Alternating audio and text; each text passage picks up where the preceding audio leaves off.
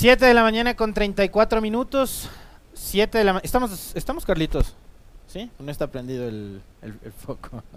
siete de la mañana con treinta y cuatro minutos. Ya le damos la bienvenida y el buenos días al doctor Virgilio Hernández, parlamentario andino. ¿Qué pasó? Pues le esperaba yo acá presencial la entrevista. Finalmente me dijeron que podía hacer por Zoom y bueno, ya vea, aquí estoy por Zoom cuando habría esperado poder estar también a los años en el, los estudios de Pichincha. No, pues yo le estaba esperando realmente presencial aquí para que se tome un café. Oiga, doctor Hernández, em, empecemos, empecemos por el arranque de todo este relajo para llegar al momento cumbre que es lo de la convención del, del veintiocho de agosto, sábado. A ver, eh, hay una ruptura, estamos, nos ubicamos en el tiempo agosto del dos mil diecisiete, hay una ruptura, hay una fractura política en el gobierno y en Alianza País. Usted junto a Ricardo Patiño y Paola Pavón deciden renunciar al gobierno de Lenín Moreno, eh, además advierten del proceso de traición que vendría después y empiezan eh, la búsqueda de una organización política, porque Moreno no solo que destruyó el país, sino que además de ustedes les despojó de la, del, del partido Alianza País. ¿Qué fue lo que pasó en ese entonces? Si nos relata un poco para poner en contexto y que la gente entienda también cómo se vivieron estos años, la construcción de esta nueva organización. Buenos días, Alexis, un gusto poder estar con usted, con la enorme audiencia de Radio Pichincha. A ver, primero habría que situar e, y respond- intentar responder a esta pregunta. ¿Cuándo empezó la ruptura? Yo creo que esa ruptura empezó el propio veinticuatro de mayo, el momento en que el expresidente de triste recordación para este país, Lenín Moreno, señala que las ideologías nos han dividido.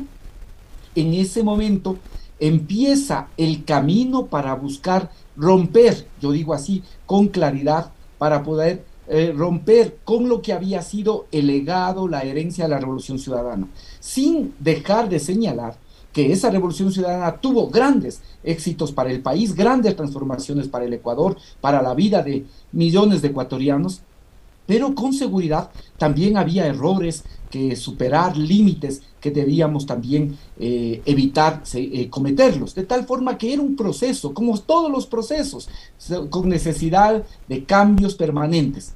Ese momento empieza el veinticuatro de mayo, una necesidad de diferenciarse. ¿Cuál es el fundamento de esa diferenciación? El diálogo. El diálogo nacional que se convoca, con el cual nosotros estuvimos de acuerdo en esa convocatoria, porque el gobierno acababa de ganar las elecciones con un margen bastante reducido, hacía necesario, era necesario ampliar la base de sustentación del gobierno. Pero, ¿qué es lo que aquí tenemos? Que en lugar de ampliar la base de sustentación, lo que el gobierno de Moreno hace es sustituir, sustituye a la base que le permitió ganar, que le, que le eligió como presidente, y empieza su acercamiento con grupos que finalmente impusieron la agenda de Lenín Moreno. Yo digo ahí, hay dos reuniones claves. Primero, la que hace con los medios de comunicación. Yo creo que ahí el acuerdo es muy claro. Hubo Vamos un, un lobby súper fuerte, ¿no? Yo recuerdo, hay una foto, hay una imagen Que, que es el punto de partida de ese lobby tan fuerte que hizo el gobierno de Moreno, en donde estaban los gerentes, los directores y representantes de, de los grandes medios de comunicación. Así es, y eso es decisivo, porque ahí hay un, hay un acuerdo. Yo me voy a bajar la ley de comunicación, lo que les incomoda, uh-huh, pero a cambio de eso requiero su protección. Protección que terminó siendo complicidad. Mire estas palabras que estoy utilizando, Alexis, a propósito, porque es lo que no debería hacer la prensa, protección y complicidad. Esto es lo que terminó sucediendo con los grandes medios de comunicación. Y la otra reunión que también se presenta en estos meses, antes del veinticinco de agosto de nuestra salida, es la reunión con el sector de la banca. Es esa triste reunión en la que dice que cada día odia a quienes votaron por él, pero que les agradece a quienes no votaron. Yo creo que ahí se acabó el programa de la Revolución Ciudadana, los objetivos de la Revolución Ciudadana. Ahí se pactó la, el, este viraje que hizo el gobierno, y luego ya todos son capítulos que se presentan en función del pacto con el poder, El poder es mucho más allá que el ejercicio de gobierno, y estas dos reuniones son un ejercicio de quienes efectivamente habían sido debilitados en su poder, porque a los medios se les pedía responsabilidad, se les pedía transparencia, se les pedía algo de objetividad. Ya los sectores financieros se les había regulado, paradójicamente, regulación que les permitió ganar importantes recursos, porque la gente volvió a tener confianza en la banca y volvió a llevar sus recursos al sistema financiero. Sin embargo, no le perdonaban este, este esfuerzo de la Revolución Ciudadana por regular. A partir de ello, creo yo que empieza un distanciamiento. Ese distanciamiento tiene distintos momentos.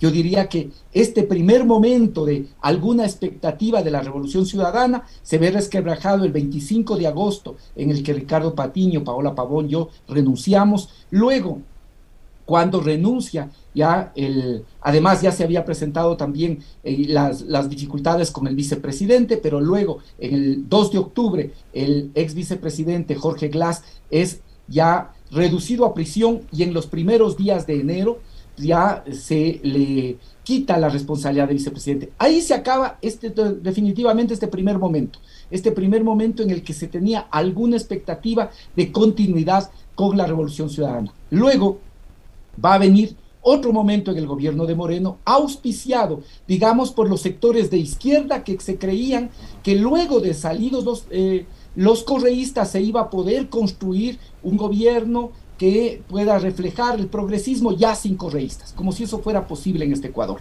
Esto terminó como terminó, con la renuncia de María Alejandra Vicuña y ya de una vez con Otto Sonnenholzer, que es el tercer momento en el cual se profundiza la relación con CREO, se profundiza la relación con el Partido Social Cristiano, sobre todo en esta fase. Se, la, sin eh, el Partido Social Cristiano, en los dos primeros años no se podía tomar una resolución, y luego en los dos siguientes, además ya con la alianza con CREO, se eh, aprobaron las leyes más nefastas para la economía del país. Pero este es el tercer momento de, del gobierno.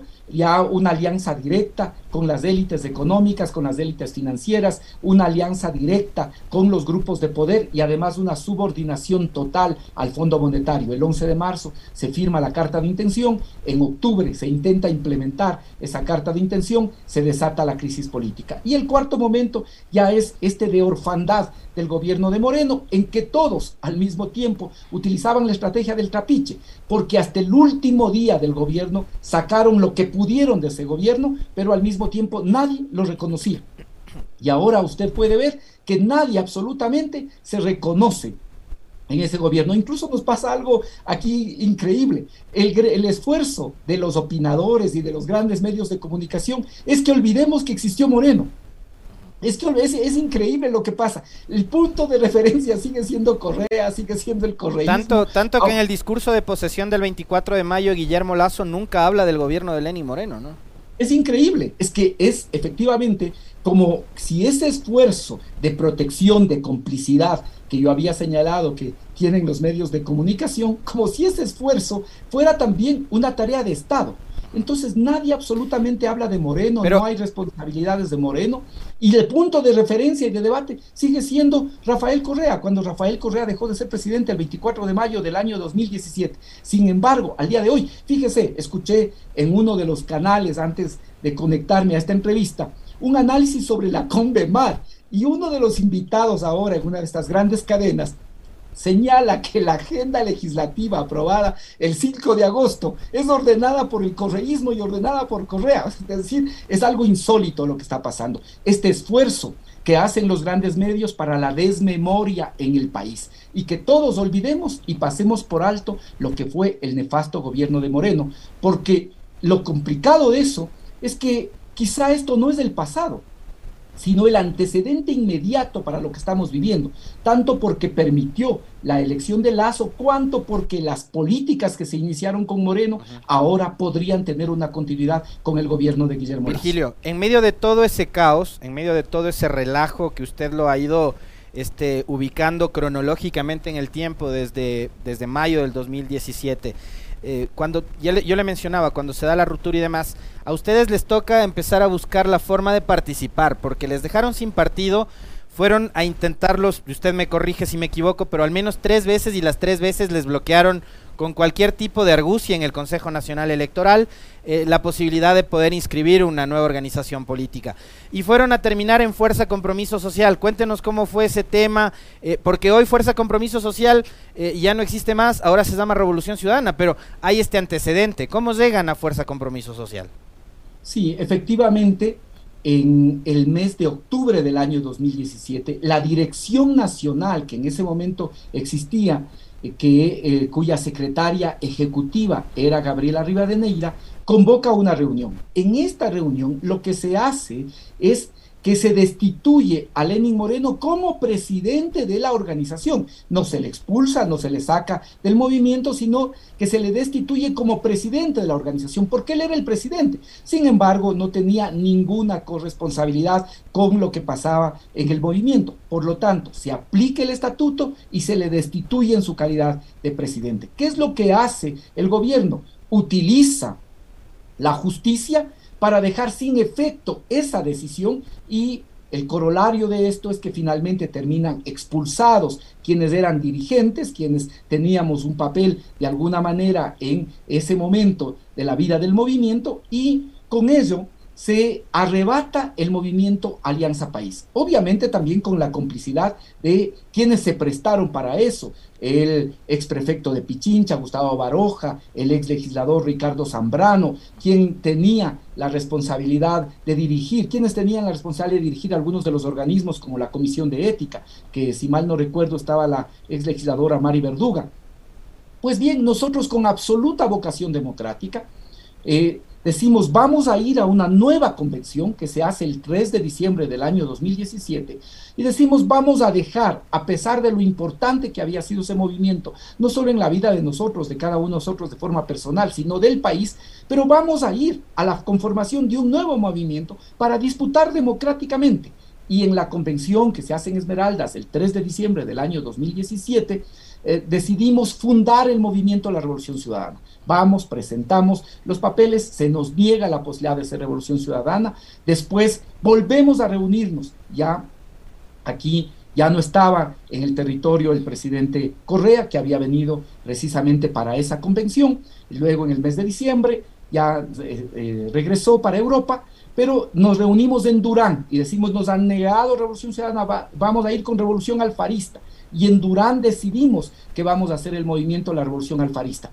Nos negaron, créame, eh, Alexis, con el argumento de que Alfaro era liberal y por lo tanto no podía ser el nombre ni la insignia de un movimiento que se decía progresista y socialista. Nos negaron, nos negaron, a pesar, y esto es para la anécdota, que nosotros presentamos un estudio de los cinco historiadores más importantes que tiene el país, incluido el, el, el, quien era en ese momento presidente de la Academia Nacional de Historia, el, historia, el, el historiador eh, Jorge Núñez. Nosotros presentamos un estudio que describía lo que era Alfaro, su, su, no solo que él era un liberal, sino un liberal radical, y ellos demostraron cómo estas corrientes coincidieron con las corrientes socialistas de inicios del siglo veinte, pero nos negaron, no había argumentos, simplemente nos negaron. Posteriormente hicimos acuerdo con un movimiento al que ya le habían dado la autorización para que recoja firmas, que es el Movimiento Acuerdo Nacional. Recogimos cuatrocientas setenta y seis mil firmas en apenas setenta y cinco días. Sin embargo, el día previo a la presentación también sucedió que reconocieron a otra persona distinta como representante legal de ese movimiento. Esta fue la situación. Por lo tanto, ya en ese momento estábamos en el año dos mil dieciocho, finales del dos mil dieciocho, no teníamos organización política, no teníamos posibilidad de participar en las elecciones del año dos mil diecinueve. Y prácticamente en los últimos días, cuando se cerraba el periodo para inscribir candidaturas, que creo que fue el veintidós de diciembre, si no me equivoco, del año dos mil dieciocho, logramos un acuerdo con el movimiento Fuerza Compromiso Social.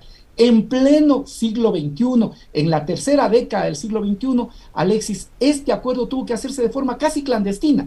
Casi clandestina, casi clandestina se reconfiguraron las directivas en cada una de las provincias, en cada una de las provincias se establecieron directivas para poder reconfigurar el movimiento, reconfigurar esa fuerza política, poder tener candidatos. Obviamente el tiempo era un factor fundamental, y también, hay que decirlo, la campaña de desprestigio enorme.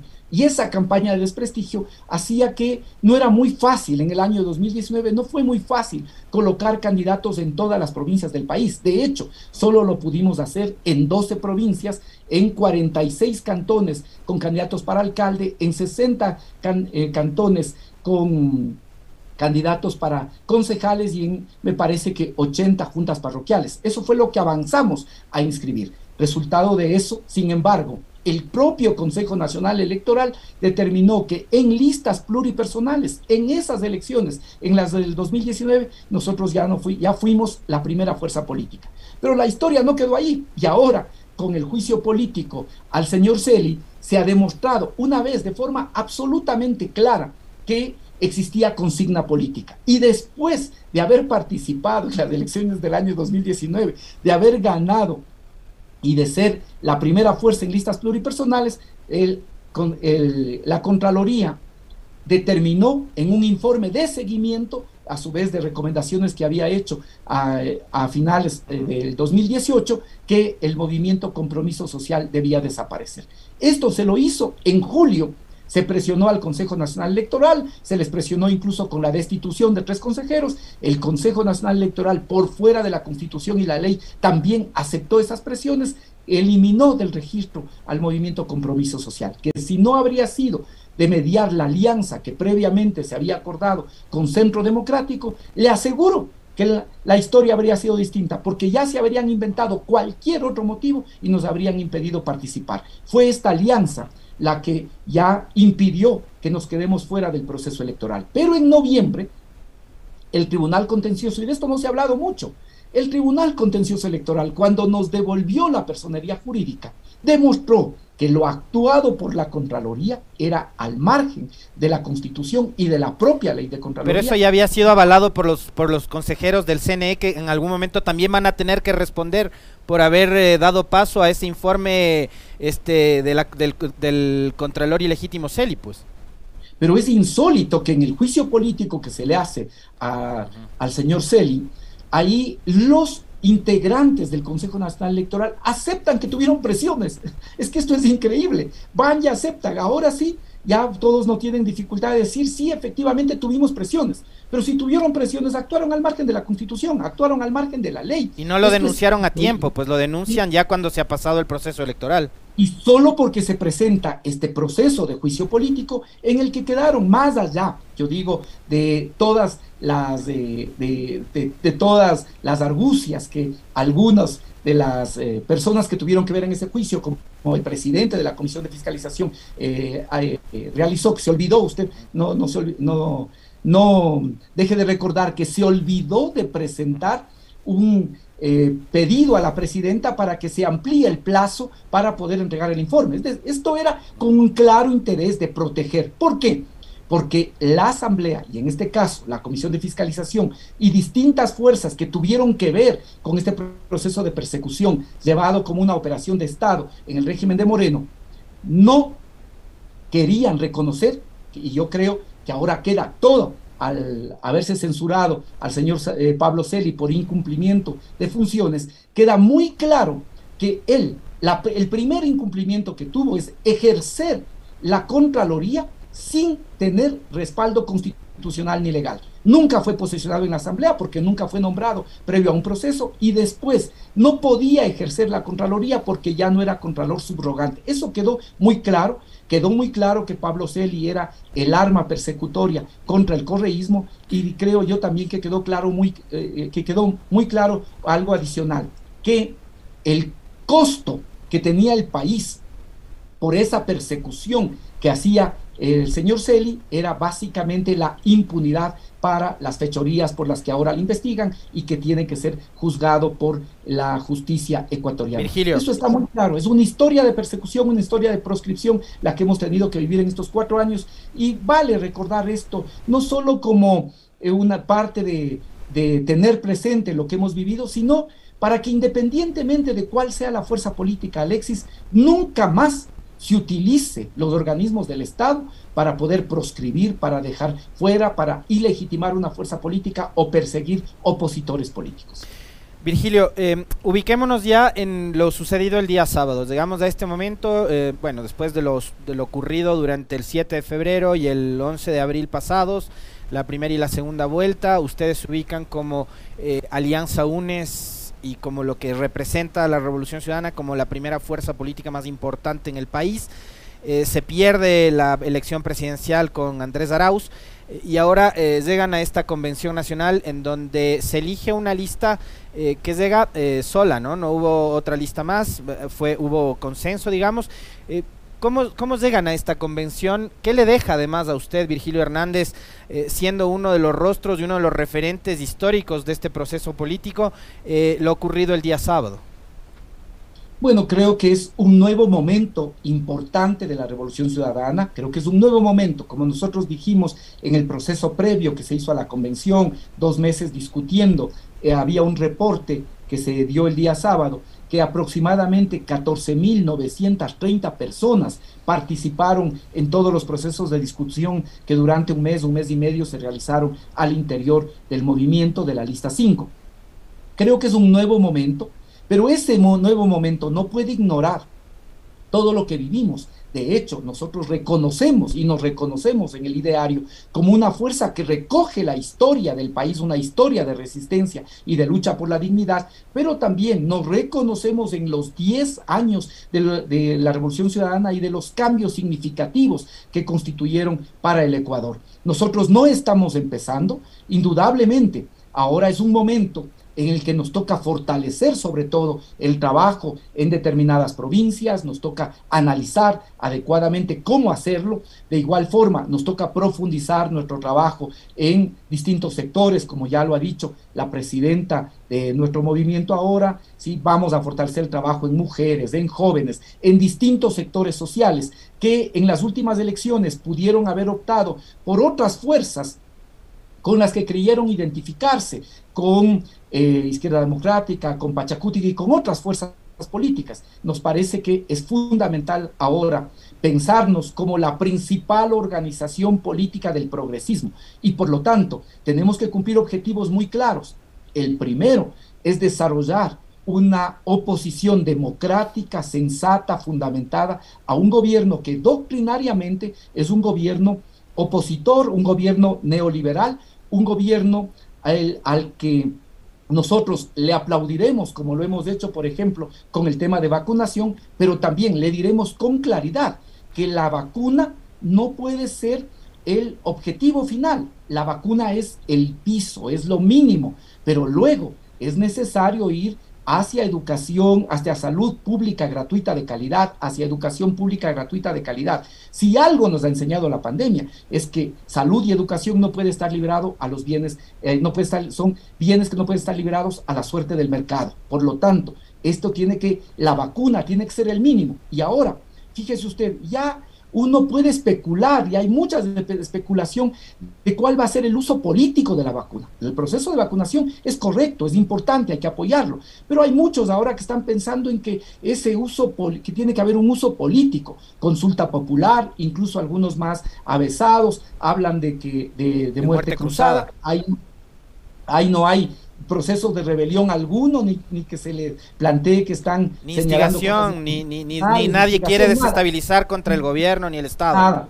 ¿Sí? ¿Por qué? Porque son temas constitucionales, pero en fin, fue el uso político que hicieron también de ese tema respecto de nosotros. Pero les señalo, este es, eh, hay que, hay, algunos dicen, incluso especulan, que por qué no se han tomado hasta ahora las medidas que el gobierno anunció que se lo iba a hacer inmediatamente. Recuerda usted que en campaña dijo que en los cien primeros minutos iba a arreglar la vida del país, en los cien primeros minutos. Después a los arroceros les ofreció que no iba a esperar que llegue el veinticinco de mayo, sino que en la noche del veinticuatro iba a establecer el precio de la saca de arroz en treinta y cinco dólares. Se, se comprometió para inmediatamente controlar el contrabando y de esa manera también no afectar a los productores nacionales. Se comprometió al programa de créditos, uno por ciento, treinta años plazo eh, un, y uno por ciento de interés. Nada de esto en este momento eh, existe alguna concreción. Y muchos dicen que esto no es, que no estaba preparado, que no tenían eh, y que no sabían qué es lo que iban a hacer. No, sino que básicamente estarían pensando en darle un uso político al tema de la vacuna.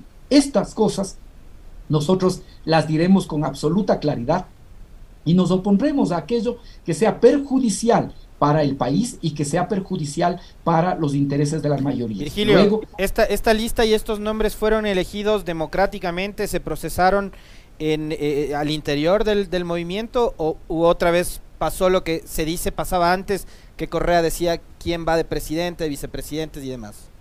Mira, esta lista tiene que, eh, indudablemente, con algunos criterios que se pudieron recoger, pero al estar presidida por Marcela Aguiñaga, efectivamente tenía que tener la posibilidad de, de eh, escoger a sus colaboradores, a, a quienes compartan en la lista, con algunos criterios. Uno de esos criterios, por ejemplo, fue que ninguna persona que ejerce cargo de elección popular pueda, eh, que, eh, pueda tener eh, participación en el directorio. Y esto es una razón para que su fundamental tarea sea la Eh, concentración del movimiento, sea el fortalecimiento del movimiento, luego buscar equilibrio regional, buscar equilibrio entre experiencia y también renovación permanente, y algo muy importante, cumplir también las determinaciones que establece el Código de la Democracia y que establecen los reglamentos, como por ejemplo lo que tiene que ver con el reglamento de democracia interna que establece el propio Consejo Nacional Electoral. Eh,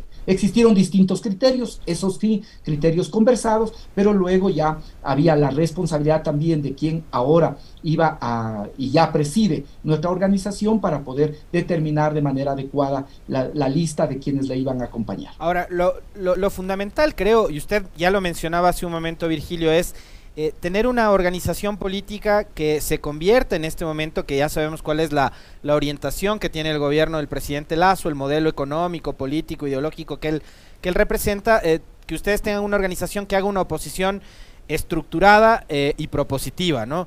Um, pero además de eso, digamos, las elecciones seccionales están a la vuelta de la esquina y ustedes también tendrán en las miras las, las presidenciales del, del dos mil veinticinco. Pero para eso tienen que, por ejemplo, en la misma tendencia, eh, Leonidas Iza está articulando la CONAIE con Pachacutic, Yacu Pérez está fomentando su propio movimiento, Carlos Rabascal está también trabajando en su organización, en su candidatura y en sus bases. Entonces, eh, la Revolución Ciudadana está dispuesta a sentarse a, a, a sentarse a dialogar con sus pares, con, con la gente que está dentro de la misma tendencia, para construir alianzas, porque si no, digo, vamos con ese escenario y tendremos cinco candidatos presidenciales, probablemente de centroizquierda en, en dos mil veinticinco. Eh, a ver, ¿qué creo yo que hay eh, en este momento que es algo fundamental? Que son las elecciones seccionales. El segundo objetivo, había señalado el primero, el segundo objetivo es consolidarnos como la fuerza política que el siete de febrero de este año resultó ser la primera fuerza política del país. Esta me parece que es importante. Voy a retomar luego este tema con la pregunta que tú me realizas. Solo quisiera decir que nuestro tercer objetivo, muy claro, es también seguir en la lucha por la verdad, en la defensa de la verdad. Esto es para nosotros básico, porque fue con calumnias, fue utilizando la justicia, con la persecución que se ha generado, toda una... Un, una serie de, de, de argumentos o de, de falacias, más que argumentos, no son argumentos, de falacias para propiciar el odio contra los correístas. Y eso yo creo que es importante que como sociedad ecuatoriana nos comprometamos a eliminar. Nunca puede ser el odio ni la persecución el mecanismo que se utiliza en la vida democrática, sino más bien buscar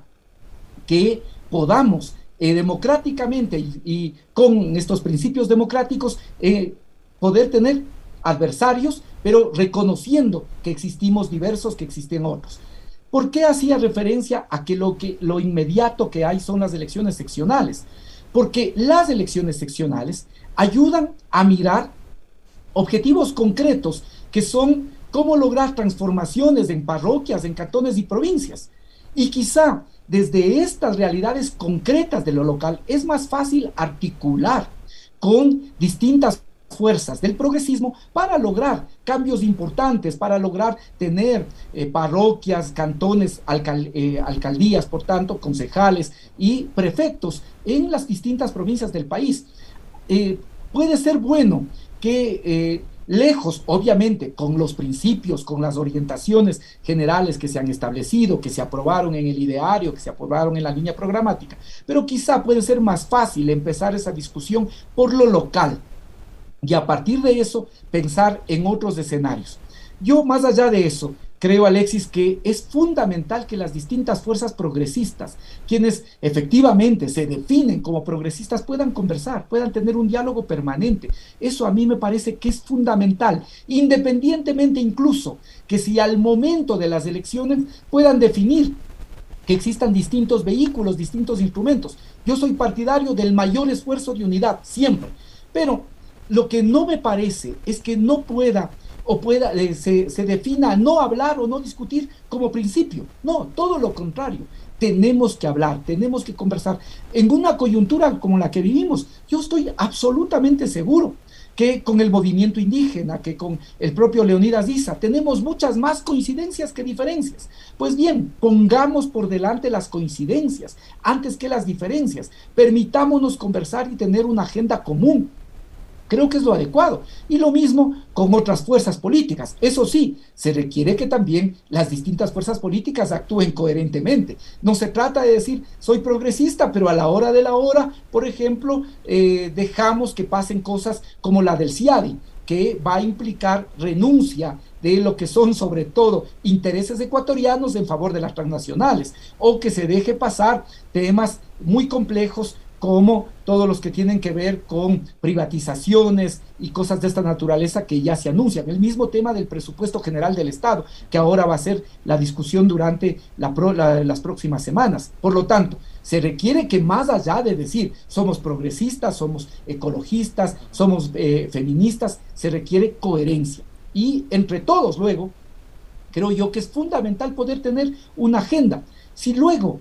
eso nos permite participar en las elecciones locales y de esa forma tener mejores representantes, hombres y mujeres, para los distintos cargos de las elecciones seccionales, me parece adecuado. Y si eso podría posibilitar allanar el camino para poder actuar de manera conjunta en las elecciones del dos mil veinticinco, es eh, lo más adecuado.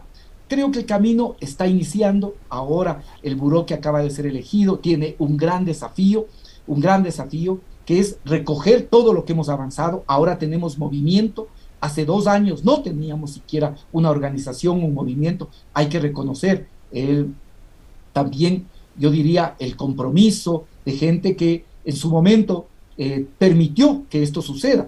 Eh, terminamos ayer, el sábado, eh, perdón, que fue la convención, eh, estuvo presente quien era nuestra presidenta, Raiza Corral, Ferdinand Álvarez, dirigentes de compromiso, de compromiso social, Renato Espinel, que permitieron precisamente que ahora volvamos a tener una organización. Pero esto, lejos de, de generar que actuemos de manera unilateral, nos obliga a consolidar la alianza que tenemos con Centro Democrático, mantener UNES y ojalá no solo mantener, sino extender UNES, que puedan participar otras fuerzas locales, otras fuerzas nacionales, que podamos ser el gran frente del progresismo. Y en ese gran frente del progresismo tenemos necesariamente que tener una agenda común, hablar con los distintos sectores que, eh, eh, que podamos hacerlo, incluso pensando en que la definición eh, podría ser el electoral, podría ser a través de distintos instrumentos. No es lo deseable, pero...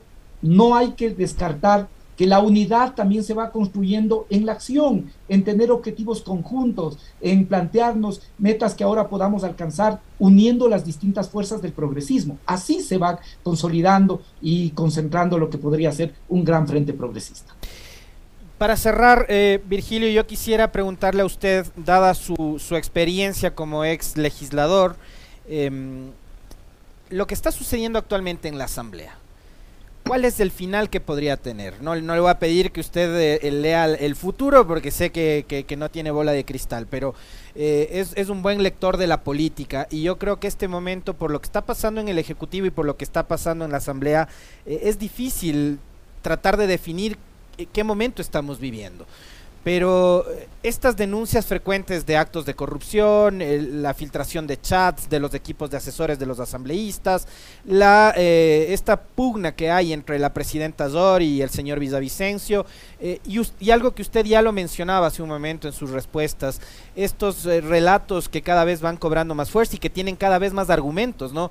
El de la famosa muerte cruzada para decir que al gobierno no le están permitiendo tener gobernabilidad, etcétera, etcétera. Eh, ¿qué, qué, qué futuro eh, político tiene el Ecuador en los próximos meses? ¿Cómo vamos a cerrar dos mil veintiuno con, con esta asamblea y con el gobierno como va con lo de la vacunación, digamos, como única punta de lanza?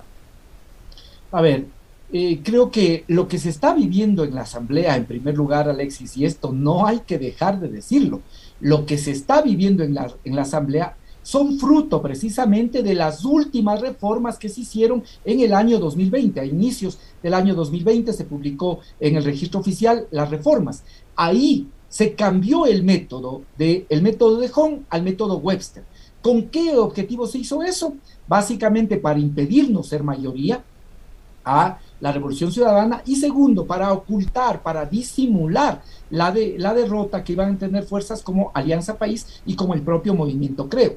Esa reforma es de alguna manera responsable de este enorme fraccionamiento que tiene la Asamblea, y solo será el antecedente de lo que vamos a tener en el año dos mil veintitrés en los consejos municipales.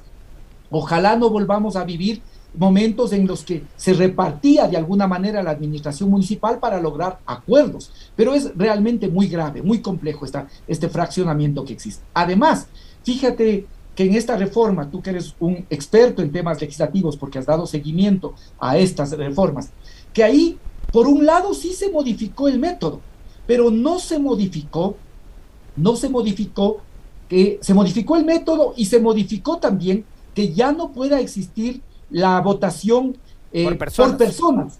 Es, exactamente, que era el argumento por el cual no se hacía la reforma para eh, señalar que quienes se cambian de camiseta, quienes abandonan el partido por el que fueron electos, pierdan esa condición. El argumento era que aquí en el Ecuador teníamos precisamente la posibilidad de elegir por una sola lista, pero también en, entre, entre distintas listas, por personas.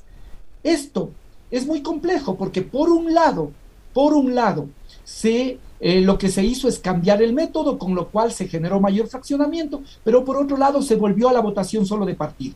Si el, si el votante está ahora condicionado a votar por un solo partido, es indudable que desaparecieron los votos personales y por ende esa curul le pertenece al partido, desapareció el argumento y, eh, desap y con ello se debió haber dado paso a esta eh, posibilidad de que quienes se cambian de movimiento político en el transcurso de la legislatura pierdan la condición de tales. Esto no se hizo y esto generalmente, eh, esto ahora es lo que está produciendo esta situación que vemos en la Asamblea. No es que aquí son hechos aislados, no es que por un lado hay las acciones de la señora Bella Jiménez y por otro hay un bloque de gobierno que inició con doce y ahora creo que va por veinticinco.